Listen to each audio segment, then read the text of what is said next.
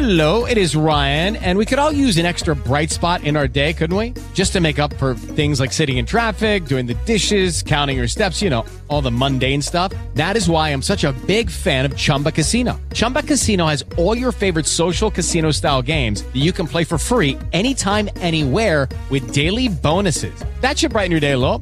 Actually, a lot. So sign up now at chumbacasino.com. That's chumbacasino.com. No purchase necessary. Group. Void were prohibited by law. See terms and conditions. 18 plus.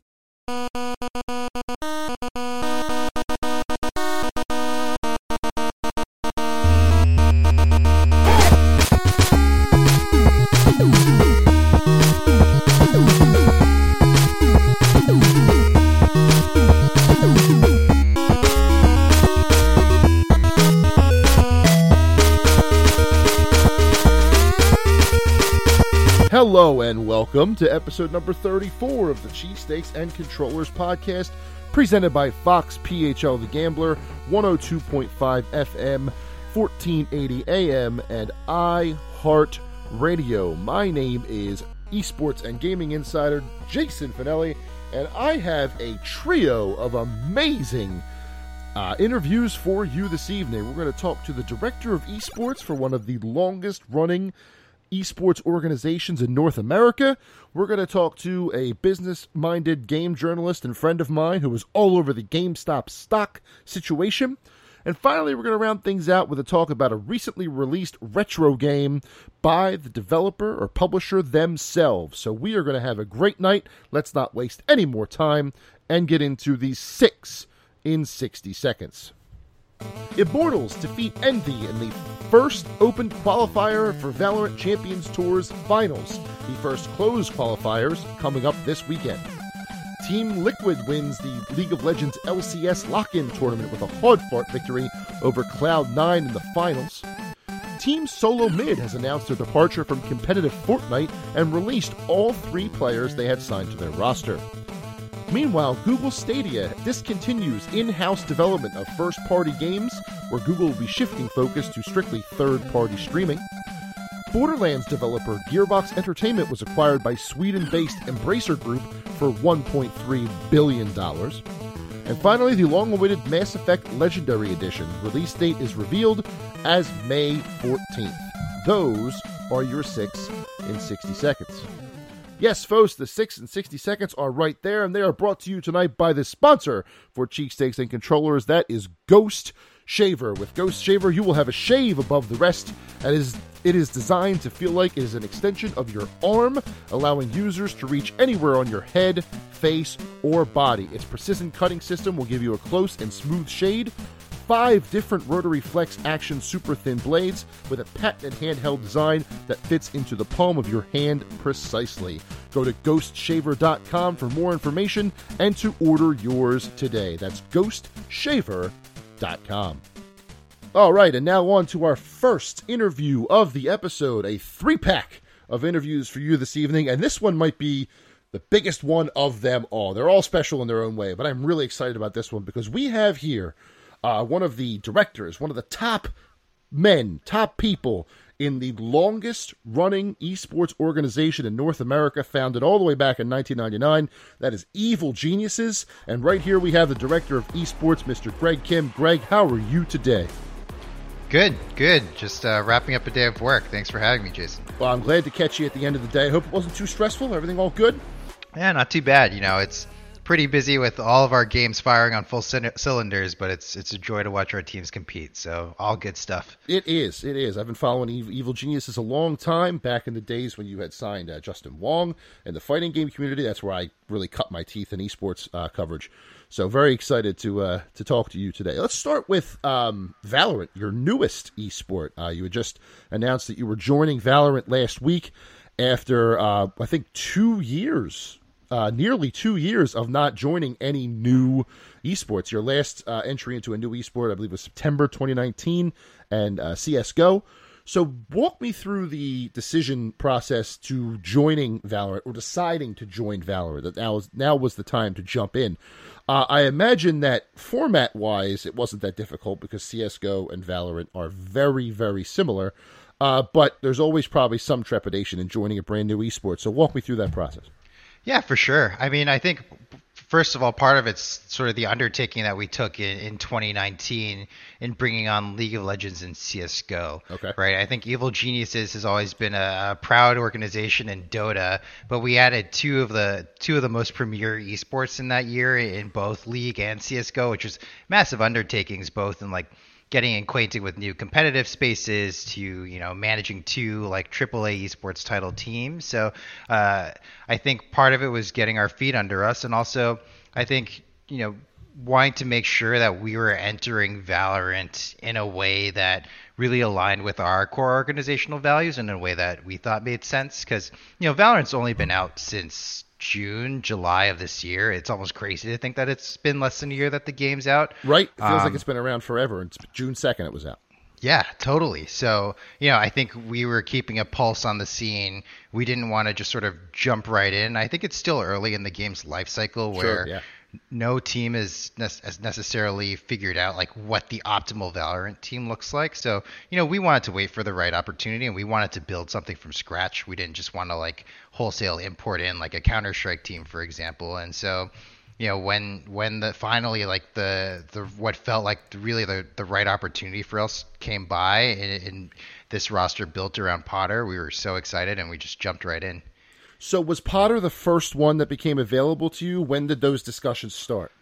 She was. It, it it kind of started like towards the holiday season, I want to say. Like you know, obviously Potter has a storied career in Counter Strike, and she had competed in the summer, I want to say, in, in an all women's Valorant tournament. And you know, we caught wind that she was thinking about returning to pro play. She's she's been doing a lot of Counter Strike broadcasts these days, and so once we caught wind of that, you know, I think we we set up a couple conversations with her, and I, I think quickly realized that you know, we had someone like a good foil, a mature veteran leader, and someone that we could bring in to work with to really build a team around, like from the bottom up. And and that's important to us in so many ways, and with respect to like building the culture, um, finding the right pieces to fit a strategy, like uh, you know, being able to develop talent. Like we're we're so excited to be able to work with someone her, her caliber and her stature to to get this done. Now I'm noticing also, um, as far as your roster is concerned, there aren't many female uh, competitors in Valorant yet. At least not based on the first strike tournament back in December uh, that I had watched. And you have two. You have two big ones here. So was diversity and bringing in as many, uh, not only the best players but also a diverse roster of players, uh, important, or was it more of a just get the best players out there and and uh, it just so happens the two of them are female? I think it was the latter. It was it was again it was building a team around you know the values that we wanted to have and I think the strategy that we wanted to have. Claudia, who we brought in with Potter, had had played with her before in that women's tournament over the summer, so there was some familiarity there, and it gave us sort of a building block. And I think quickly over the course of several weeks of tryouts and, and working with Potter and working with um, our analysts and trying other players, like we we found what we thought were the right pieces to put around Potter and Claudia in in Alexander, Temperature, and Osias that that really resonated with us because we knew like we had Potter right. She's our in-game leader. She's going to call the strategy. She's going to play these type of agents that that see the map and, and let her to play very let her play very tactically. And we wanted to surround her with really high mechanical talent to just sort of go out and, and, and execute and get the job done. And we think we have that with our with our team.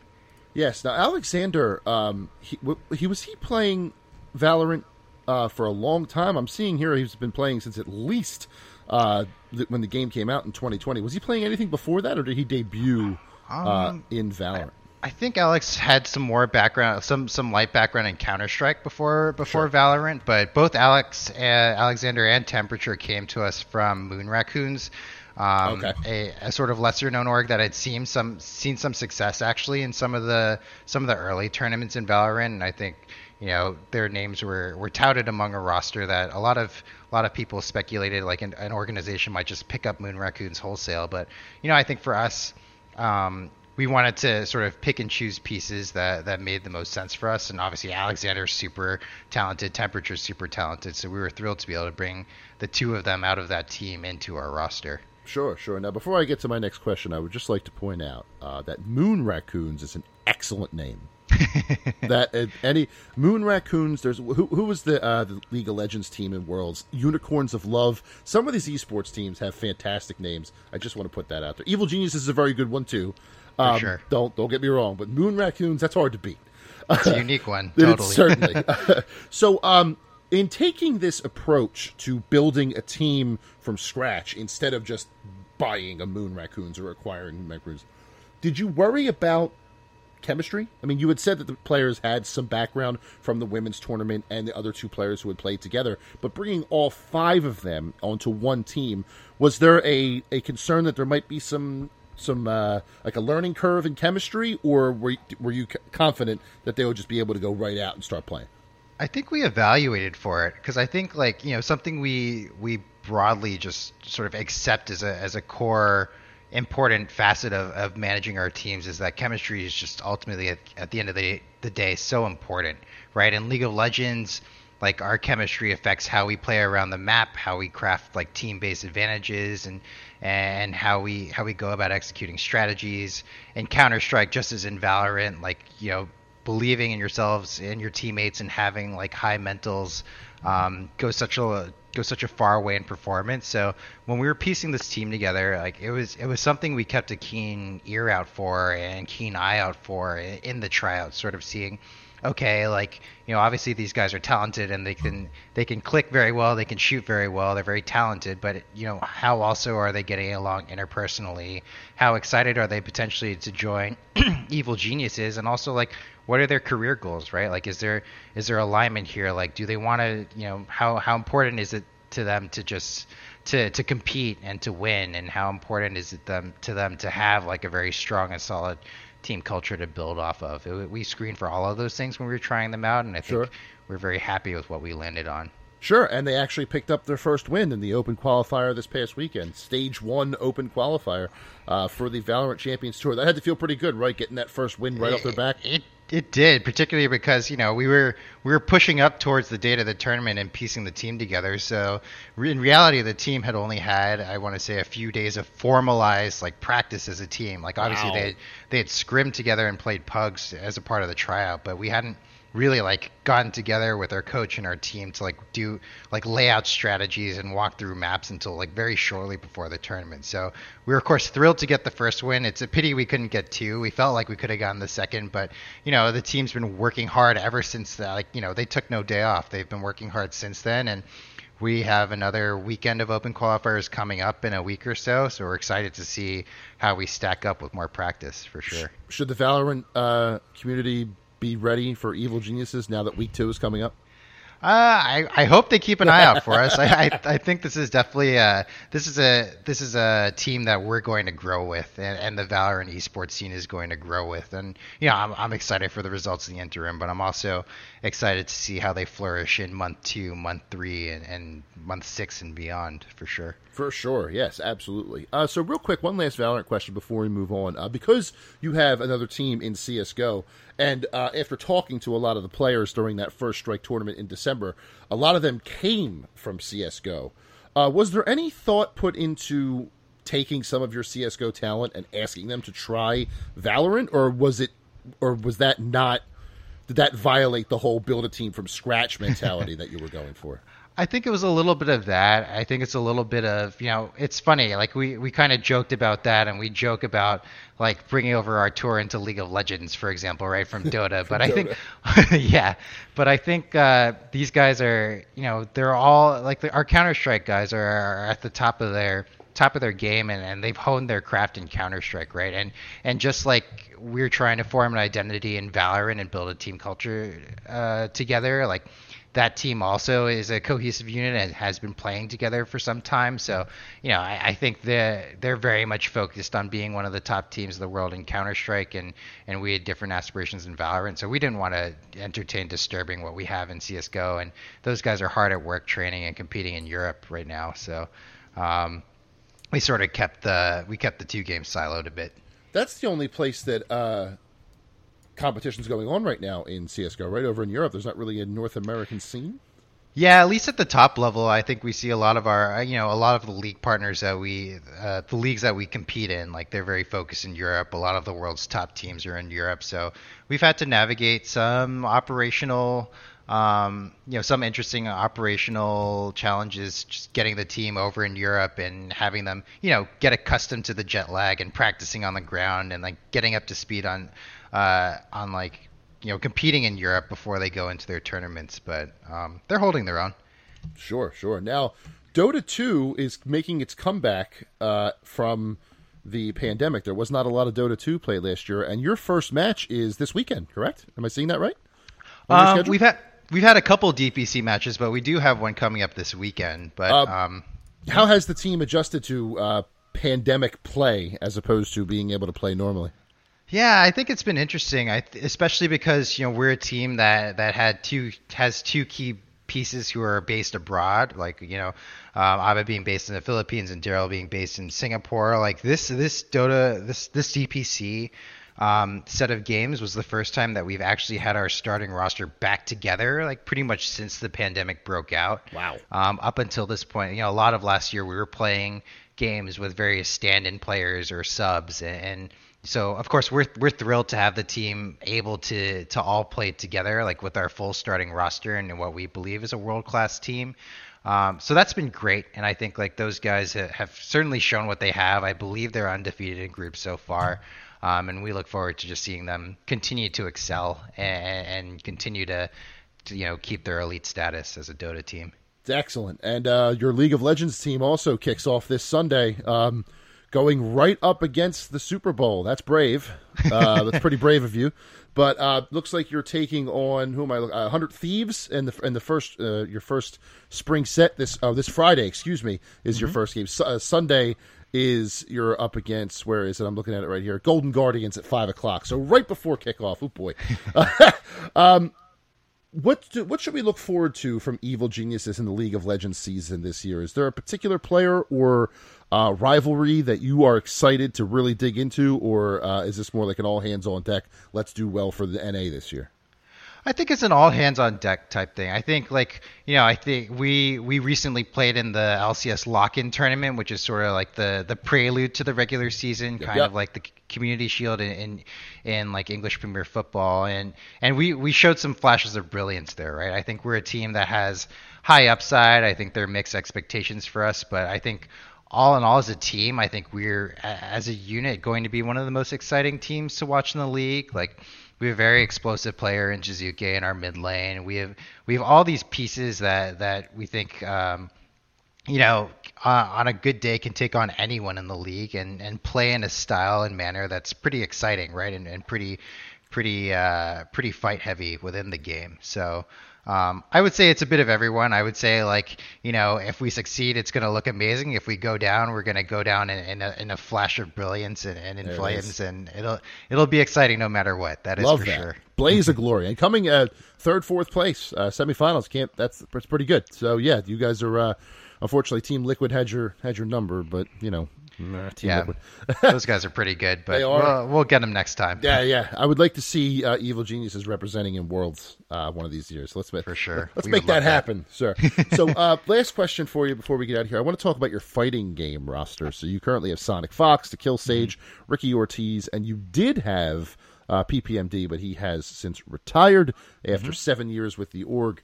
Um, obviously fighting games were affected most by the pandemic in a big big big way starting to slowly come back into its own but i don't really think it's going to pop until the live crowds are back. Um, mm-hmm. i don't know how you feel about that but what where do you see the, the opportunity in the future of fighting games and fighting game esports? Is it going to go back to the way it was? Will there need to be some adjustments made in the structure of tournaments? How do we deal with all of the you know madness of last summer with the uh, speaking out uh, that that the that the uh, community went through. Where is where are fighting games going in your eyes as you sit uh, with EG? Yeah, I mean, I would say first of all that I that I hope they return to, to what they were and they keep keep you know they catch up to their progress and keep growing from where they were before the pandemic, right? I think fighting game the FGC has always been a unique and very vibrant community within right. esports, and I would love to see it return to where it was and, and you know build from there, right? Rather than being set back by by all the unfortunate COVID externalities. But I think like in the near to medium term, I think like what we're seeing a little bit is um, the importance of uh, it's a it's an old argument, but the importance of net netcode and having good online capabilities. You know, we were we were fortunate to have Dekillsage win. Uh, I think it was Skullgirls at Frosty Faustings just Yes. this past weekend, and you know, even looking at that tournament, right? Like a lot of what used to be the main games at like an Evo or the other events were sort of uh, not not pushed to the side, but they weren't featured as heavily as ones that have really excellent online, like Skullgirls, like like Guilty Gear, like some of the other titles. So I think in like the interim, until we we get the vaccines in and the pandemic sort of calms down a little bit, I think it's the games that have excellent netcode and ability to play be played online um, are going to be are going to be pretty interesting spaces to be in. I think um, you know, as someone who used to work at Riot, I would say we're all waiting with bated breath to see what comes out from Riot when that fighting game finally oh, comes aren't out. We, Who knows oh, when? oh, Project L, be still my heart. I can't Yeah. wait to see that.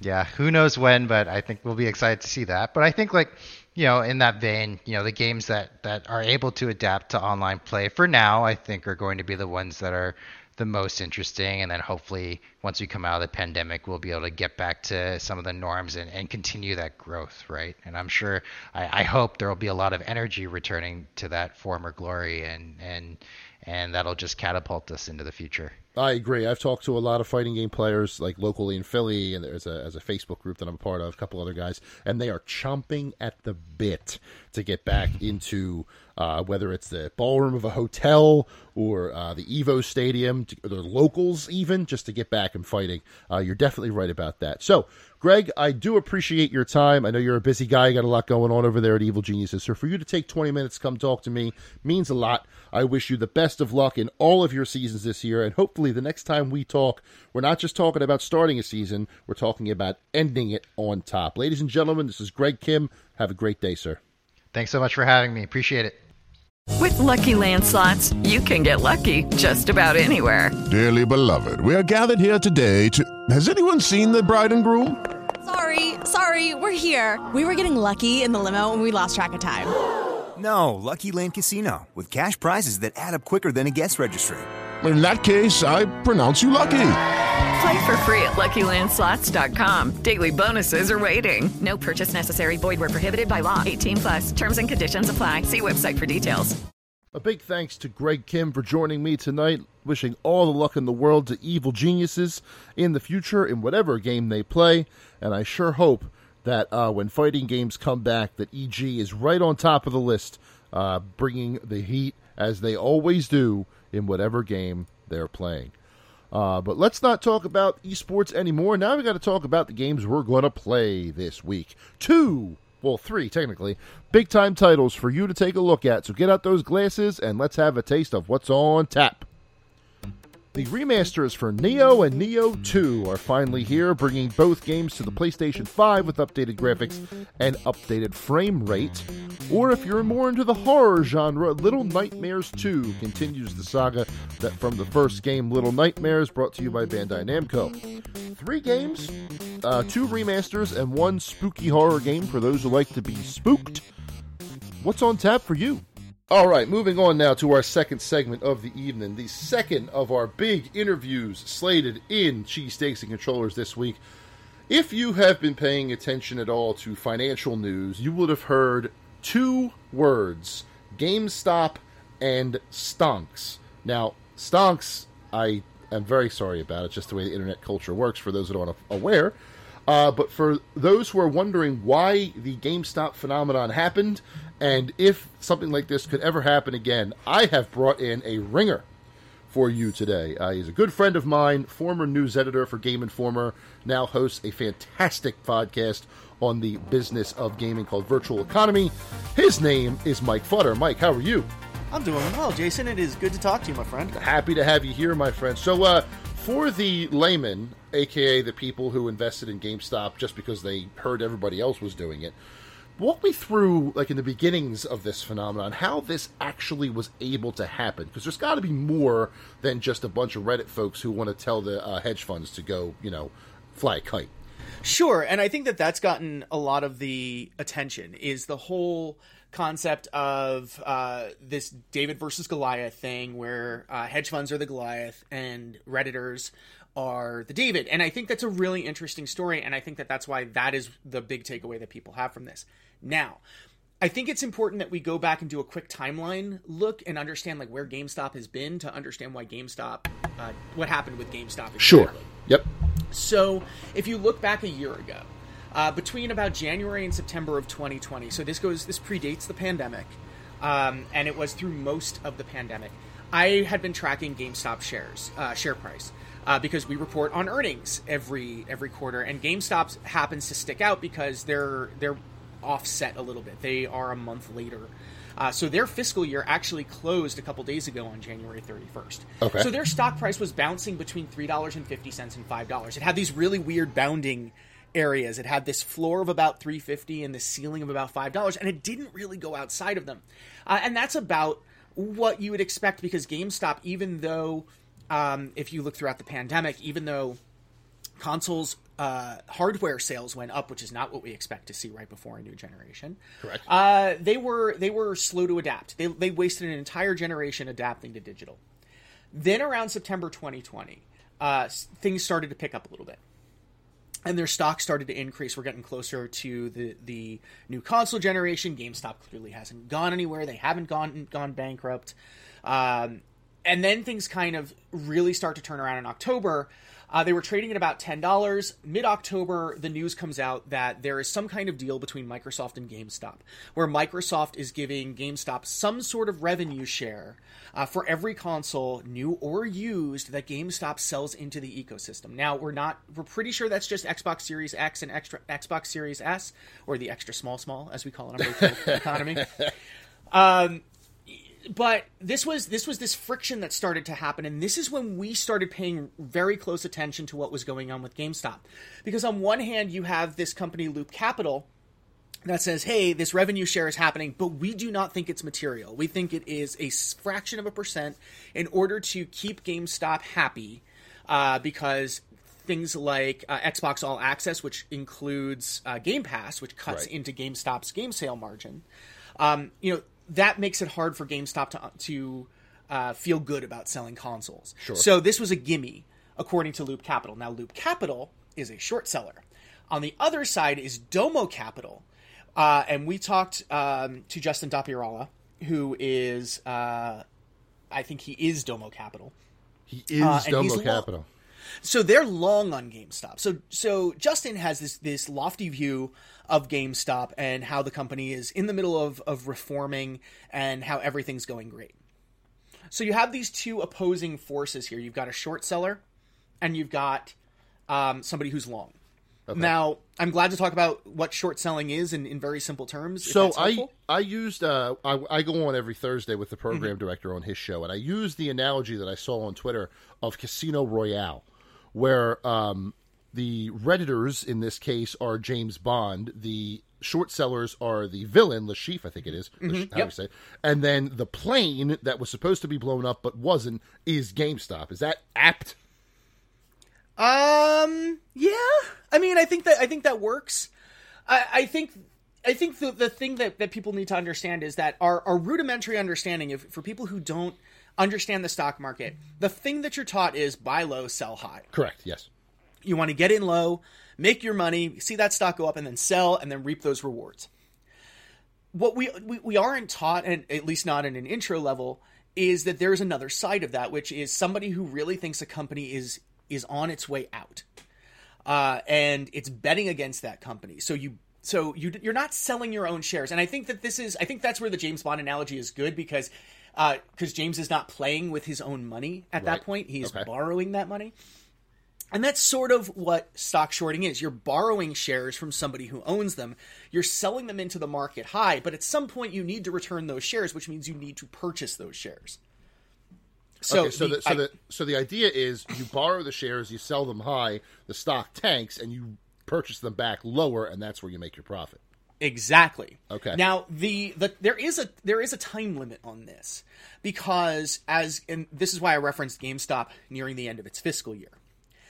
Uh, when you when a fiscal year ends and you are reporting the earnings and you're getting through that, there's also an annual meeting, and typically there are voter motions that have to uh, that happen at an annual meeting. Sure. You cannot vote as a shareholder if you don't actually possess your shares. So if you loaned your shares out and they're still in the market and they haven't been returned to you, you can't vote. But you, as the owner of those shares, can call those shares in at any time. So, Ooh. yeah. So that's so That sounds almost like a like a like a mafia, like a mafioso move. I'm doing this favor for you, but when I call, you need to return the favor, sort of deal. right. I mean, at the very least, you got to give me back my property. Right? Yeah. Like I'm loaning you this game, but if I want to go play it again, That is a much know, better analogy. Yes. you got to give it back to me. if there's a new, if there's some new DLC, you got to get that back to me. Sure. So, so, So- this is where this perfect storm was created in the first weeks of January. I, I think so, but it's important to understand that, that that the stock price was still pinned to GameStop's actions through middle of this month. So at the hmm. end of December, the stock price naturally went up to twenty dollars. At this point, we see the PlayStation Five and the Xbox Series consoles selling out. Yep. You know, GameStop is obviously selling through its entire allocation, which is good and bad. Good because that means the consoles are doing well. Bad because it means they're bounded by supply. They're supply constrained. Sure. So they're not making as much money as they could conceivably if there was more supply. Then in, on January 11th, every year GameStop looks at a nine week holiday period and they report their holiday sales. Okay. So on January 11th, this came out. They uh, announced that, you know, year over year, holiday sales are down a couple of percent, which on this, which by itself is not great. However, if you think about the fact that they've closed something like uh, twenty percent of their stores, or they're on track to close twenty percent of their stores, I think it's eleven hundred stores they've closed at this point Something like that. Yeah. then what they have is store comparables. So they look at how many stores they had and they look at e-commerce, which is lumped in there. E-commerce has gone up like 300% year over year because people aren't going into stores. Sure. Yeah. So uh, you lump all that together and suddenly, hey, their comps go up 5%. Now remember, that's just the revenue side of the equation. On the expense side, they've closed 1,100 stores. So they're not paying rent, they're not paying staff. They're not paying for inventory to supply those stores.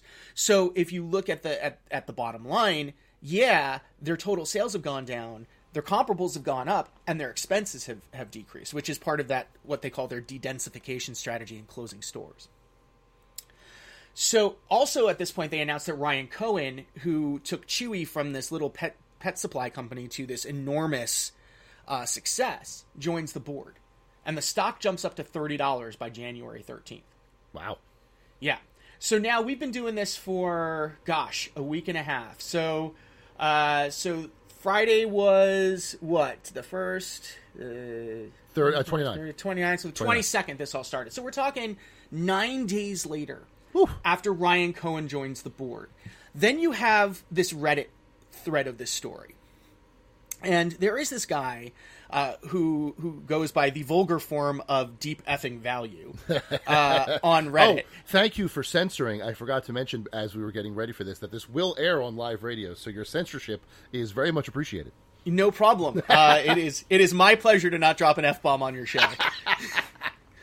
so, so this guy has been tracking GameStop since late 2019 and, and has laid out this case for how, why GameStop's going to turn it around. Now he's a true believer. Yep, He truly believed in GameStop, and I think he bought he bought relatively low, so something around the 10 15 dollar range. So him him being a true believer isn't costing him very much, unless he's buying Right. hundreds of thousands of shares.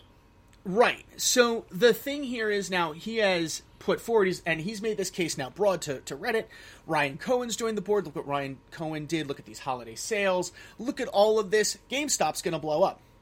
At the same time, it's pointed out that GameStop shares have been so shorted that their float, which is the, the percentage of total shares, uh, or percentage of shares that are publicly available against the total number of shares, which you would assume would be capped at 100%. Right. Because you can't have more shares than there are total shares, right? Right. Yeah. Well, except the float was 138%. Don't ask me why. I have some theories about this. There's some worries about some illegal activity called naked shorting. We don't need to go into that if you don't want to. We can if you do. So but so basically, there was thirty eight percent more shares than were actually available being short sold. yes, uh, and it's 38% more than the total number of shares, not even the normal float. Because when you look at what's publicly available, it shares that aren't in lockup. Right. That, that so if you're in a quiet period, those can't be traded. You know things like that. Yikes. So so 138%. That float is now down to 121%. So it's still more than 100%. Uh, so Reddit notices that how badly this stock is shorted. Says, you know what? We're going to screw the hedge funds. And and they make this huge case, and suddenly it becomes this meme. The, the, the memification of the GameStop stock uh, causes people to, to go and buy and buy and buy and buy and buy and push the value up. Now, at the same time, you've got uh, short sellers who sold in the shares that they borrowed at 5, 10, 15, 20, 30, 40, 45.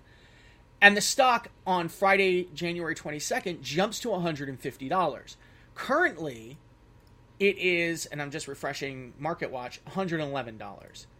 And if you look at the graph, it's absolutely bonkers because that stock, um, when I uh, last Thursday hit nearly $500 in pre-market trading. That was the peak, right? For something. That was the peak. Yeah. Absolutely. So this is this is the moment where you have what's called a short squeeze, where short sellers have to cover at some point, and they have to either cover when those shares are called in, or when they decide, you know what, I've already lost too much money, I'm getting out. Okay. So if they purchase the stock, the stock even at fifty dollars, right, and the shares are at four fifty, and they panic, and they've got thousands upon thousands of shares, they're losing four hundred dollars for every, share, that they have. My goodness. Well, but Oh. and here's the thing: at at that point, remember you've got people fueled by momentum buying Sure. who are Okay. rushing to purchase shares, and the availability is low. And then you have short sellers covering, which means they have to buy shares, which causes what's called a gamma squeeze, where that is this this cyclical effect of now short sellers are selling, and that drives the the price even further up. So uh, obviously now we're seeing the tail end of that. Now, along the way, what happened was you've got these retail uh, retail brokers like Robinhood, like uh, Schwab, trading two twelve, and uh, oh, there was one more that that did this. Uh, TD Ameritrade was another one where they just stopped allowing you to purchase GameStop stock. And that caused an absolute uproar. and it tanked the stock. It tanked the stock very, very quickly. They allowed you to close out your position, which means they allowed you to sell, but you couldn't purchase anymore, which drove the value down another couple hundred dollars. It has been a roller coaster. So then, of course, people are absolutely upset. Fidelity being like one of the only retail uh, retail traders left that or retail brokers left that's allowing you to purchase GameStop. People are flooding off of Robinhood, trying to get their money out so they can move it over to uh, to Fidelity and others that are still allowing you to trade the stock. And now it's gotten to the point where it is so hard to find shares that uh, that the that the price is now in free fall again. It's fallen hundred and thirteen dollars since since closing at two twenty five yesterday. Oh boy. So it's at 111 right now as we record this. So is this the is would just is this what you would say uh, the house like righting the ship, fix, regulating and fixing this? Okay, and and this is where and this is where I think my own my own feelings about this situation have matured and evolved as more information has become available. I'm, Sure. I'm a strong proponent in admitting when you were wrong or admitting that new information has um, influenced how you feel about a situation. Sure. And you know, I was very much in in the boat of there are no good guys in this situation. I still don't believe there are good guys. I think there are there are negative positions, and I think there are neutral positions. Um, I don't know that anybody. I, I don't know that there's a ton of good. Now there is good that's come out of this. Uh, you have a number of um, people in the Wall Street bets community who are turning around and taking some of their uh, their gains and making big charitable contributions with them. So I- that is a that is good. That's correct. I saw one uh, local. I believe it was local to Philly. Uh, he took some of his GameStop wins and bought a bunch of switches and sent them to Children's Hospital. That's Mhm. perfect. That's exactly. That's awesome. Yes, it is. Um, what we what we have now though is we've seen that, and the feeling here is that Robinhood and others have you know stopped allowing stock to be purchased for GameStop and AMC and BlackBerry and the other meme stocks. There were like ten meme stocks, Right. Um, and of course, people getting ticker symbols wrong has been funny because like the corpse of Blockbuster suddenly had a huge share price jump. Oh no! So that was that was fun. Oh you know, boy! financial necromancy. so, uh, so we know that like that that Melvin lost thirty percent. Melvin, which is a which is a hedge fund, uh, they lost thirty percent of their value from the start of the of the calendar year. Wow. Um, and Citron, which is actually the company that was involved on Friday the twenty second, uh, closed out their position at hundred percent loss. so Man, but what we're hearing is that some of them in that lull where it was real high and they knew it was going to go low, they doubled down and they reshorted at that high value. oh wow. So there is this feeling that um, that the hedge funds, you know, are leveraging their relationships to uh, to further manipulate the market. Now, you, I, I saw this interview with a former SEC lawyer, and he was talking about how you know in the Securities Exchange Act, you know, if, if this is considered collusion, and they were doing it purposely to force another another uh, person's hand, making them buy or sell, which is essentially what would happen if you were trying to force a short squeeze. Well, that would be that would be against the Securities Exchange Act of 1934. And the and the host asked, "Okay, so how is that different than someone from a hedge fund coming on CNBC and stating their position and trying to rally people to their position?" And I think that that's what's been really interesting about this is the uh, this has forced us to examine the power dynamics and understand that the market deregulation that has happened over the past 30 years has uh, helped enshrine wealth in uh, with hedge funds with the with the rich already. So people, the average person uh, who may be using their stimulus check to make this investment, you know, that's someone who is who is taking advantage of information that is provided to them publicly. You know, f- except for the the short time where they had to private make the uh, Wall Street Bets forum private because they exceeded their block numbers or something like that. Wow. they couldn't block any more people because they were getting flooded. Um, you know that's publicly available information if you know where to look and now it seems like there are services that have popped up that are examining reddit and other social media to get a sense of where where this traffic might be localized and all of that comes down to my feeling here is that while there has been this resurgence and i'm really thrilled that um, average people were able to leverage this information, better their lives, pay off medical bills. Um, again, we live in a, we live in one of the few countries that does not have socialized medicine, so using this to pay off medical bills is wonderful. Veterinary bills, paying off a car, paying down some student loans, paying down credit card debt. You know, just ensuring that people can live a little bit better. I'm all for that. Sure. My my concern is that um, the hedge funds adapt. They have the power. They are going to keep the power without regulation. And while I would love to see something like this force an examination and investigation and regulation of the market um, so that it does become more equitable, um, what I'm afraid is happening now, especially as there are services that study uh, social media now, it's just another tool for Wall Street. They have a new toy to play with, and it's a new data point, and Wall Street thrives on data. That was actually So- my uh, my going to be my next question. Where do you see the legacy of this besides you know Netflix movies um, and things of the like? What do you see as the lasting effects of this whole situation? I, unless there is now we have heard that there may be an investigation. There has been some talk that the robinhood ceo is going to have to go in front of the house and um, and answer questions about this.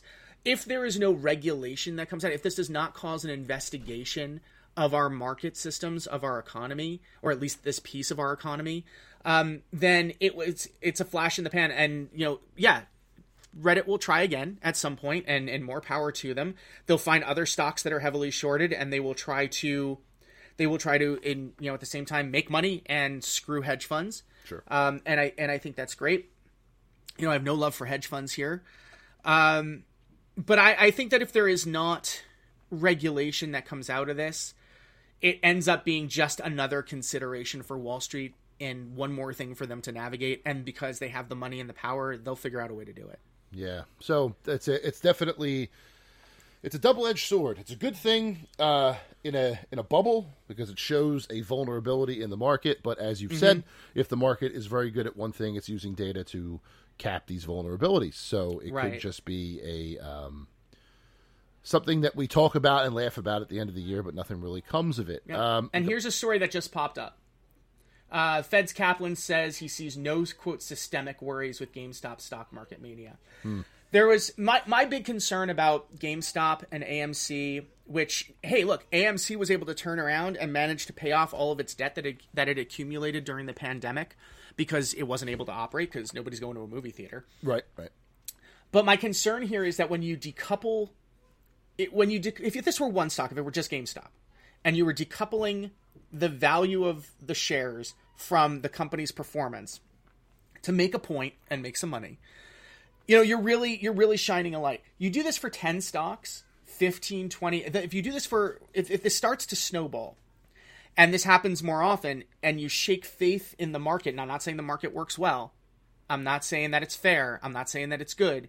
But if it if it changes uh, and and puts cracks in the foundation of people's understanding of how it works then you run the risk of destabilizing the market a bit and that affects people who are simply invested for their retirement because if Right. the entire market gets thrown into upheaval now i lived through 2008 2009 i took a bath on a house that we had to sell I saw friends laid off, and remember, we live in a country that doesn't have socialized medicine, so Yeah, people my, uh, need their jobs for for healthcare. My dad was a victim.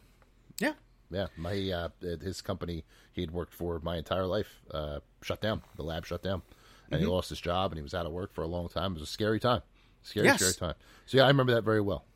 so that's my big fear, and that's you know that's comes from a personal place of of you know trauma and fear over living through 2008 2009 working in the nonprofit sector, which was hit especially hard. Sure, sure. Um, and of course, we weren't the only ones who were hit hard, but um, but but having gone through that, uh, looking at how this might hurt people who are simply saving for retirement, that worries me. Now it looks like things, you know, the Fed's not worried about it. Well, hopefully the Fed turns around and look. I hope that's not an excuse to not investigate and regulate because there's a problem in the market right now. This exposed that there's some stuff going on that needs to be that needs some scrutiny. Sure. Yep. Absolutely. And uh, hopefully something will come of that because I don't think they were worried about the high housing crisis either, and that blew up right in their face. Um, So hopefully, I'm I'm with you on that. Hopefully, something will come of this, and they will learn from their mistakes, and um, hopefully, uh, we'll be talking about this as a changing point, as a point of inflection, and not just a point of reflection uh, later on. I I would love that. Yes, as would I. Uh, real quick though, before we adjourn, before I let you go for the day, I want to talk about news that broke yesterday, and that is Google Stadia changing its focus, no longer uh, doing any internally developed games, instead being specifically a third-party partner for gaming streaming. Um, a lot of us were shocked but not surprised, if that makes sense, because it just seemed like it was um, troubled from the shoot. But uh, I wanted to get your opinion on why this change now, and if you thought it was as inevitable as some of the other experts out there did. What do you make of this? I, I do think it was inevitable. Amanda and I, uh, so Amanda Farough, who is uh, my partner, my my podcast co-host, my business partner, And uh, great. she and- Let's just put she's that out there. wonderful. She's great. wonderful. Yes. And she and I were uh, commissioned by a client about a year ago to write a white paper on cloud gaming. And one of the things that we pointed out was Google Stadia, uh, about Google Stadia, was that there are a couple of problems involved. One, the business model does not fit. Uh, and the library did not back up that business model for sure. So, unlike something like xCloud, which is tied to Game Pass, so it's not really a standalone service, it's tied to your to your subscription service.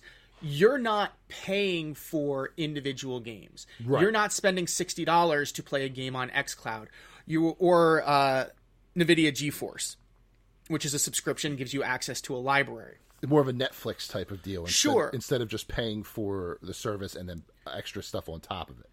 Absolutely, and both of those are cloud services. Yep. Um, so you're getting those games. You're not paying for a game you might already own. For instance, and that was the problem with the Stadia library was that it didn't really have anything you hadn't already played. Those these weren't very many new releases. They were games that were a year old, and in a lot of ways, it reminded me of the Wii U's rollout. Sure. Where Yep. it's like, hey, look at this new console from Nintendo. We're finally gonna let you play all these third party games that you played a year ago on another platform. Yeah, true. So that was that was a big part of it. Uh, the other part for me was uh, just their internal development, the way it was rolled out. You know, they brought Jade Raymond on, who um, who is best known for the original Assassin's Creed. She was Yes. a producer on that. Um, she has been at EA. I think she helped found Motive Studio. Uh, she she's been in a couple of different places, and I think that this was a situation where she was not she was set up to fail.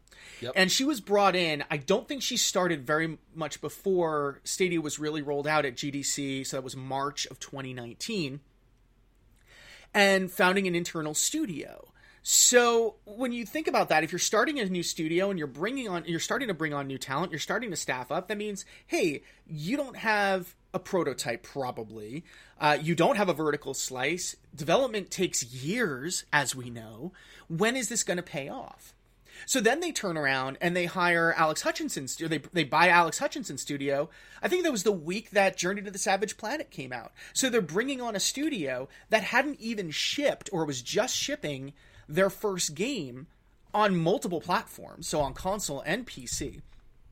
I don't think it was ready for uh, for Stadia until a while. No, I think in fact Alex Hutchinson tweeted out yesterday that the I, that it, that the game just launched on Stadia yesterday.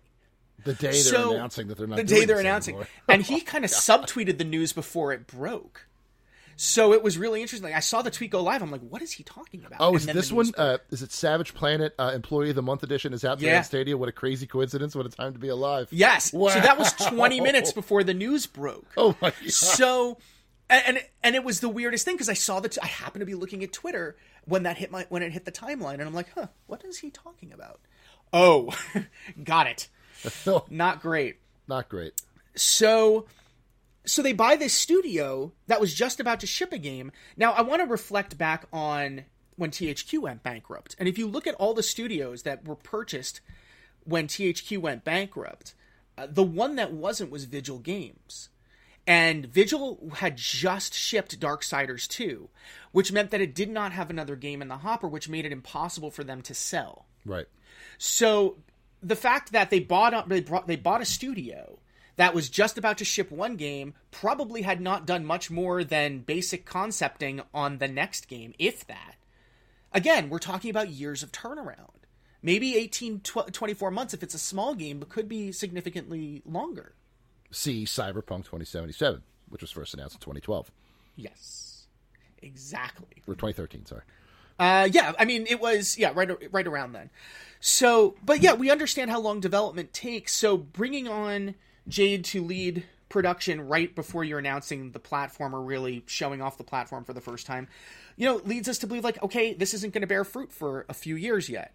Bringing on a studio that had was just about to launch its game means their next game's not going to be for a couple of years down the road. Right. I, their their internal development started so late, it seems, that it never really had a chance. Additionally, Google has a really bad track record of spinning projects up, not supporting them, and winding them down. I think this is just the first step for Stadia to go away. I do not think their subscriber base is going to bear out what's going on. I think that unless if you're a developer, unless they're throwing a ton of money at, you with a uh, a timed exclusive, so you can actually launch your game everywhere else later, uh, it's probably not a good idea to launch your game as a Stadia exclusive. Uh, I I think that every one of those games is going to be a TowerFall situation where it's going to be the thing that you want to play on that platform if you want to buy that platform or buy into that platform. But no one's really going to want to buy into the platform. Was that an Ouya reference? It was an Ouya Wow, reference. that's how you know uh, I picked somebody who knows what they're talking about. If they're, they're sourcing the Ouya. oh man! And eventually, that game did come out on other platforms. So you actually answered Exactly. My, you answered my question before I asked it. Would would there be enough money for Google to throw at anyone to make their game a, a third party, at least a full on, if not a timed, uh, Stadia exclusive? I would think not. I would say yes, actually. And here's why. Uh, if you look at how that money flows, if I'm an independent developer and they're desperate for exclusives, I'm going to turn around and say, I want a minimum guarantee. This is what my game would have sold if it were on all of these platforms. I want to have that money on day one, regardless of how many sales I have. And and by the way, EGS Epic Game Store works on guaranteed minimums.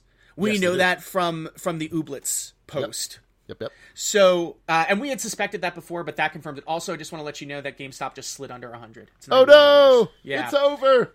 Yeah, Run! it's- it- Trade we- it we in crashed, now. Yeah, crashed through the floor. Anyone who trades in the stock now is just going to get the realistic GameStop experience. They bought it for what? Oh, jeez. 50, 60% more than they're going to get back for it? Yeah, but you can get a couple bucks more if you take the store credit. that's, that's exactly right. Oh. So yeah, we're we're fully in free fall. So back to Stadia, you know, yeah, Google has plenty of money that it could throw around if it wants to, and I think that if if you're an indie developer and you're looking at a timed exclusivity deal and you're like, all right, so we launch it on Stadia, we get all the money we we would need up front to know that we're that we're financially secure for a year, and we can start working on our next game. And when the year is up, we launch it on Steam, EGS, Switch, uh, PlayStation, Xbox, you know, and we turn around, we do our real launch. Hey, finally, everybody else can play this game, and by that point, Stadia might not even exist. Who Correct. knows? Yep. So I, I think that there is a situation where where developers would absolutely take this deal for financial security. Does it mean that they should? If I were them, though, I would consider that your your timed exclusivity when that's up, that's your real launch Mhm. because the number of people who are going to actually play it. For instance, it's the like the the games that are coming over from the Wii U to the Switch. Oh, for sure. Yeah. It's like all these games. Oh, I wanted to play that on Wii U, but there was no way I was going to buy a Wii U. Now I can finally play most of the Switches or most of the Wii U's library on the Switch. There are a couple of games left that Yeah. haven't made the jump. Big launch next week. Yeah, Big absolutely. launch next week. It's, it's a perfect example. Super Mario uh, 3D World. That game is so good too. Yes, it is. It's a very, very good one. I'm very excited for Bowser's Fury just to see how they're Mhm. experimenting uh, Mhm. with Mario. It, it's it reminds me almost of a Link Between Worlds uh, experiment Yeah. with Zelda before Breath of the Wild, getting Yeah, us absolutely. ready for a radical change in Mario, which I am uh, very much excited for. So, one last uh, little rider question to that: You said that a, a, developer might take that deal for security. You're talking about a smaller indie studio, right? There's no way a third party is going to give them an exclusive. Like, No, like I don't think so. Or Ubisoft, nothing like that. No, I think the only thing we've ever seen like that, and again, we're talking about far different scales between Sure. the Stadia and what I'm about to say, which is the Xbox One. Yep. Remember that Square Enix signed a deal for timed exclusivity for the first two Tomb Raider games, or was it just the first one? Uh, first two. I don't think. I don't think Shadow. Um, actually, it might right, just- Shadow Shadow simul launch. It might have just been Rise, actually, in 2015. No, it was the very first one. I know because the the very first Tomb, the Tomb Raider reboot was an Xbox 360, Xbox One exclusive. 2013. Okay, and then Rise. Yeah, that was 2013. Rise was 2015. Definitely was also a year exclusive. Okay. Um, so yeah, you're yeah you're yeah all right, yeah that sounds right. So that and again, you're talking about Microsoft, which is at a, operating at a much different scale, much larger scale than Stadia. Even with how poorly they did during the Xbox One era compared to where they were during Xbox 360, or Okay. even where I think they're going to be for Xbox Series. Sure. Yep. So Okay. no, to answer your question, I don't see a major publisher taking that deal. What I do see is major publishers taking money to port their games over to Stadia. And I think that is where Google's going to throw its money. But here's the thing: I don't think that that they're going to they're going to get a lot of catalog games where it's like, oh, they're sitting there. It's low margin or high margin for us because the work's already done. They're going to pay for the porting, so that's all win. At that point, that's all win. Even if they sell a handful of copies, if the porting's paid for, there's there's really no no reason not to take the deal. Right. But in terms of uh, in terms of voluntarily bringing games over without without a check attached to that, mm-mm. I don't. No. There's no reason. And then, uh, so these would all be games you think that have launched previously, or would they launch on Stadia as well? Depends on the money involved, honestly. Because I think that at, in no in no way is a publisher going to say, "Yeah, sure, we'll just voluntarily bring our game over to Stadia." No, there's going to be money attached to that, and if it's simultaneous with the launch of all the other platforms, it's going to be a lot more money. Sure, that makes sense. All right, uh, Mr. Futter, I appreciate your uh, advice and your uh, uh, your guidance here today. You've really answered a lot of questions on what is going on on the business side. Uh, I may keep you on voluntary retainer if Yeah, there's any uh, absolutely. any other business things that happen later on that we need a uh, explanation on. I might hit you up because this has been That'd be great, great. fascinating fa- uh, information. But when you're not moonlighting here on Cheesesteaks and Controllers, where can people find you? Let's see. On Twitter, uh, I am personally at Futterish, F U T T E R I S H. You can also find Virtual Economy, the podcast I co host with Amanda Farough, at Virtual Econcast. Uh, and we have a website for the show as well, uh, virtualeconcast.com. All right. Thank you again, Mr. Futter. We appreciate your time and your uh, advice. This is My Mike pleasure. Futter, everybody. Okay, round two. Name something that's not boring. A laundry? Ooh, a book club. Computer solitaire, huh? Ah, sorry, we were looking for Chumba Casino. That's right, ChumbaCasino.com has over 100 casino style games. Join today and play for free for your chance to redeem some serious prizes. ChumbaCasino.com. No purchase necessary. Void where prohibited by law. 18 plus terms and conditions apply. See website for details. Yes, that was Mike Futter talking about the GameStop stock situation. If you still don't understand it, neither do I. It's really a lot to wrap your head around. And um, if you bought into it and you're still holding, good luck and Godspeed. I am not in that boat, and I am happy to be standing on the shores chewing popcorn, watching you uh, gamble your financial health away. Uh, but to round out this trio of interviews tonight, we have one that I am very excited because. Cyber Shadow came out last week by Yacht Club Games and Mechanical Head. Brought me back to a time of innocence where games were so hard. I wanted to pull my six year old hair out, but I was doing it at the age of 34. I only wish I had more hair. Uh, and with me right now is the marketing manager of Yacht Club Games, Celia Schilling, to talk about that and all things Yacht Club. Celia, how are you today? I'm doing great. Thank you so much for having me. How are you? I'm doing wonderful and uh, happy to have you uh, on the show. So, yes, I do want to break into Cyber Shadow a little bit. What a love letter uh, to retro games of that era your Ninja Gaidens, your Striders, your Ninja platformer style games.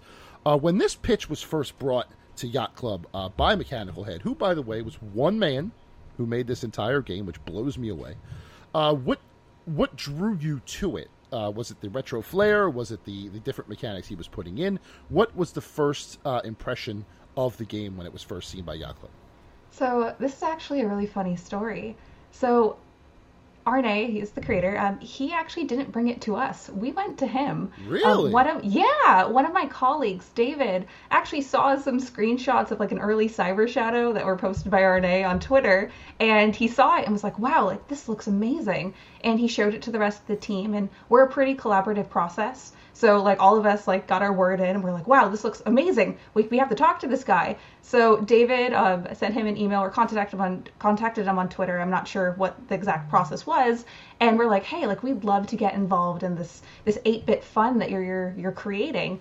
And um, initially, Aarne was like, no, I'm good. and we're like, oh, oh, okay. Um, but let us know. And then like after communicating like through email and social media, um, and like Aarne, who had an initial like no publisher rule, um, started to realize like the wealth of um, like help that we'd be able to offer. And um, we basically, as like a publisher, you know, we'd be hands on, but it'd be his complete vision. And once he understood that, uh, we started to work together. And that was actually like a few years ago. Yeah, uh, it it was when when did you first see it? What was it around like Shovel Knight launch 2014 later? Oh no, it was it was like yeah, so like three years ago. So that'd be like 20 like 19 2018 like 2018 I want to say. Okay. Um, I I could be wrong on that, but around that range. Okay, so it made its first appearance, uh, at least in my eyes. Uh, I saw it first at E E3 2019. I was Mhm. immediately drawn to it uh, for that retro flair. Now, obviously, this was a man who was not in Yacht Club, but his game fit Yacht Club, uh, considering Shovel Knight was another piece of retro greatness. Um, is that what drew you to this game? You think that's what what made Yacht Club want to pursue it because it was a game that fit right into the wheelhouse right from the jump? Um, I, guess like there's like a mixed answer with that because you know as like as Yacht Games, not only are we developers but we're gamers as well. So it was definitely a type of game that we personally wanted to like play. And like personally, like I'm a retro gamer. I love the 8-bit era, like of NES and the 16-bit of Super Nintendo like generation. So um, it, it just fit with the company, and it just so happened to be also be like a pixel art style game. So I think it just worked out rather than us saying like, oh, we need to look for this type of era of style of games. Now, was this the first game? This was not the first game you've ever published. You published um, an Azure Striker, I believe, a, little, Yes. a little while back, the physical compilation. But this is the first game you ever uh, published, not self-developed, from the jump, right? Like uh, this was this was uh, pitched to you, or you pitched to him, I guess I should say, and you have the publishing rights, and you put it out at launch day. It wasn't like a compilation. It wasn't anything like that. Is that correct? Um, okay, so for that, yeah, so Gunvolt, that was like we helped Inti Creates bring it to the States. But yeah, so for Cyber Shadow, this was a hand, our first hands on publishing experience. But when we initially um, got Cyber Shadow in our hands, Aarne was actually almost done with the game. Oh. And that's where we actually got started. Wow. Um, Mm-hmm. I, I can't imagine how much work he put into this on a daily basis. Did he give you any insight into what his days looked like while he was developing this game all by himself? I can't imagine like countless nights from working closely with Aarne for marketing. Like he lives in Finland, by the way, so our hours man. are like flipped. So in the morning it's like super late for him, and that's usually when I converse with him. But he'll be awake at like 5 p.m. and I'll be like, Aarne, like what are you, what are you doing? Go to sleep. Whoa, that so. uh, yeah, countless hours, and um, our team, like uh, when we did work together, we can get into it in a little bit. But um, yeah, like the feedback that we were going back and forth with him on the game's uh, development, it, it was really fun. so so walk me through that process a little bit. Obviously, the time difference was one of your biggest challenges. But when you're when you're if he's almost already done this game and you're now coming in for the publishing side of it, is this really where um, so when, when it comes to Yacht Club's? Uh, job, I guess, once this partnership is forged? Are you are you simply the marketing and the distribution side of it then? Uh, actually, okay, so when he had his finished game, let me clarify. So he had like pretty much Cyber Shadow like completed. Uh, the Right. outline, everything, it, it looks kind of similar to how it is now. But the thing is though, is that as we were going through the levels, you know, we provided our collective pool of experience for feedback on the levels. So we did we did offer some tweaks on like level design, introducing gameplay elements. Like some levels were made shorter, some were made longer, um, introducing different story elements because there's a lot of fun story chalked in there. And like sometimes we felt that it would fit better like a little bit later, a little bit sooner. So we helped make him um, have him make certain tweaks for the game, and like we helped him um, figure out how to introduce like enemies gradually while combining them with level hazards. So we helped him like put the last polish on the game itself. And then for that, yeah, so we had our, our time period of when we could communicate with him. And so he would send us a new build of the game. We'd play through it. We'd give our feedback. And yeah, that was basically the process. So, was the game more or less difficult when before you got your hands on it? From what I've heard, uh, it was way more difficult. Oh my but goodness, Aarne, what are you doing, sir? I know, just just doing his thing. yeah, man. I, I did, did someone make him angry? Like, uh, I'm going to make this game, and you will never beat it, and that's just how it's going to be. Uh, so, all right. So then I have two specific questions about who came up with what idea. Whose idea was the swag blade? Definitely Aarne's. Because that is all of it's Aarne. all of it's it. Oh, so it's hit. So those little tracking bugs that uh, will hit you and then leave, they were his fault too. Uh, then Yeah, I, they're his fault. we need to have words because those bugs, especially who. You know what? I'm sorry. I'm going to vent a little bit here. Who puts an elevator scene, an elevator section in the second level of the game? Aarne, you're killing me. No, I'm sorry. I know I've died countless times. Everyone's like, because you know at the end of the game, um, you get a uh, like a kill count of how many times you died. Yeah. And I, uh, yeah, my mine's. I don't want to talk about it. Mine, I think, was uh, Tilt. Um, there's way too many, uh, but yeah. So, but it's it's a, a wonderful game. I don't mean to, to get angry or anything like that. It is it's absolutely a wonderful uh, wonderful game. You did a fantastic job, and any input that you put in was the right one because it really came out uh, just as if it was yanked from the NES days and brought into 2021. Uh, so my kudos to you and him. It was obviously um, a, a letter of love to that bygone era, and um, anyone who plays it on Game Pass or Switch or whatever they're playing it on, uh, definitely worth it. So I do want to get into a little bit of Yacht Club uh, for a little bit. You found your niche in the retro style game, starting with Shovel Knight and ending with well Shovel Knight, uh, besides Cyber Shadow and Azure Striker. Uh, were you, have you how long have you personally been with Yacht Club since the beginning? Uh, actually, no. Um, I am one of the newest hires at Yacht Club Games. Um, I got brought on almost a year ago. Oh. I interviewed in February, and they hired me in March, and then uh, the world shut down. the world just turned off, and all of a sudden you're working a brand new job from home. That's awkward.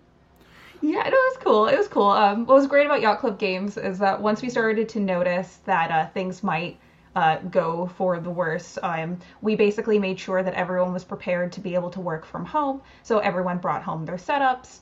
And for me, getting my setup uh, organized, it was a really fairly smooth process. Cool.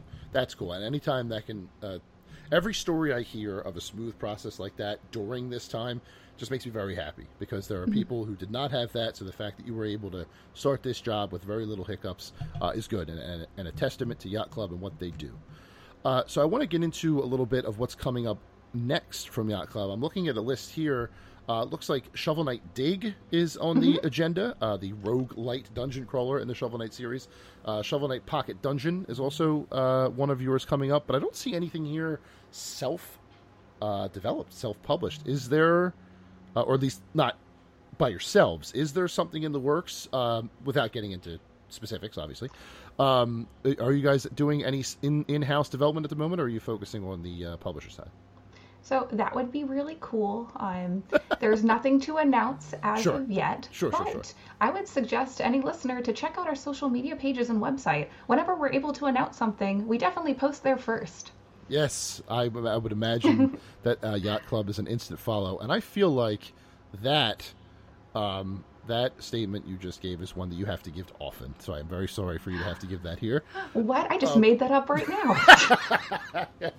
That wasn't that wasn't written on ingrained into your skull anywhere at all.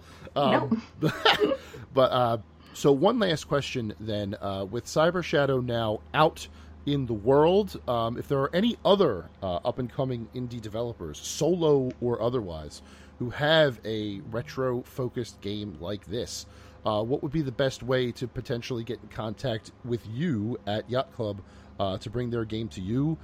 to maybe become the next Cyber Shadow. So for that, I would like to prevent, uh, well, I guess provide a disclaimer. Like we're not just actively looking for games. So if you have something special and you're like you want to share it with us, uh, we're definitely open to check it out. Because we, we want to help bring games not only through our development process, but help bring games that we'd want to play and bring into the world as well. So for that, you could contact us um, on our website at media at yachtclubgames.com and you can share your story with us and we'd love to check it out whether we're able to help out or not. Uh, we still love hearing about new games like i, I love games. I want to play it. What are you playing right now? oh man i am playing a whole plethora of games. Um, i'm playing a few indie titles like uh, house flipper as well as night in the woods. I'm playing some retro titles uh, like the spyro collector series and Jak and Daxter 2 um, and always like I revisit like Nintendo like Game Boy games like Link to the Past Oh, and Oracle go. seasons. Yeah, so There you go. Anything uh, anything coming on the horizon not from Yacht Club that has you particularly excited? Ooh, that's a good question. There's so many. Um, my whole entire brain right now is Cyber Shadow. Yeah, but like honestly, so that is 110% my focus right now. So I I'm blanking, but uh, there's totally a bunch of titles. Like if I if I watch a trailer or like the Nintendo World indie trailer, I, I'm pretty sure I'll be stoked about all of them. Yeah, yeah. Th- those I miss those trailers. If if anyone from Nintendo is listening to this, to make sure that they don't, you, you know, Yacht Club doesn't spill any secrets, can we get a new uh can we get a new presentation, Indie World, a full direct, something? We love those videos. Actually, Uh, the most recent one, Cyber Shadow, was in. Um, right. That actually was. I want to say it was in December. It was like December 15th. Yeah, So- yeah, right before Christmas. Good timing Mhm. there. Um, but you know, you know, uh, the gaming faithful, they they that that that satiate that the satiating videos only last so long. uh, and eventually they're clamoring for more. But I will let you go now. I really appreciate your time to talk about Cyber Shadow with me real quick and all things Yacht Club. Love the games you put out. Love everything that you're doing. Looking forward to what's coming next. Celia Schilling, everybody. Thank you for your time. Thank you. And there you have it. That is Celia Schilling from Yacht Club Games talking about Cyber Shadow, the latest and greatest from the retro focused studio.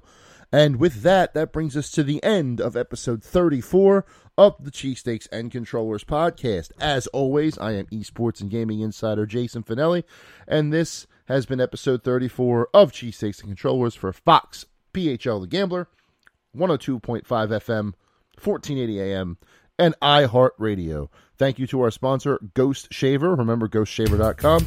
Check that out. And uh, this time next week, we will be back with more of the latest and greatest in the world of esports and gaming. Until then, thank you as always, and goodbye.